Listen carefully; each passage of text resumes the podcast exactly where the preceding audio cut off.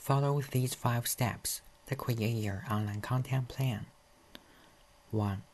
Determine your objectives. What goal are you hoping to achieve? What change or activity do you want to deliver? How will you know if this has been achieved? How will you measure this? 2. Identify and understand your potential audience.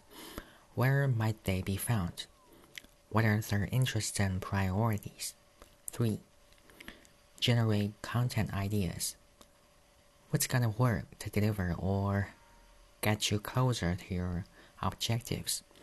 Which platforms will you use for each type of content? Will you include a range of different approaches and treatments example lists, reviews, how to guides, a gallery, behind the scene, and so on. 4. Use the right language. Think about tone of voice, style, format. Make sure it's appropriate to the brand, audience, and platform. 5. Creating content calendar uh, you can find easy to use templates on sites like HubSpot. But a simple calendar should outline when, where, what, who, for. How will you measure impact and any keywords?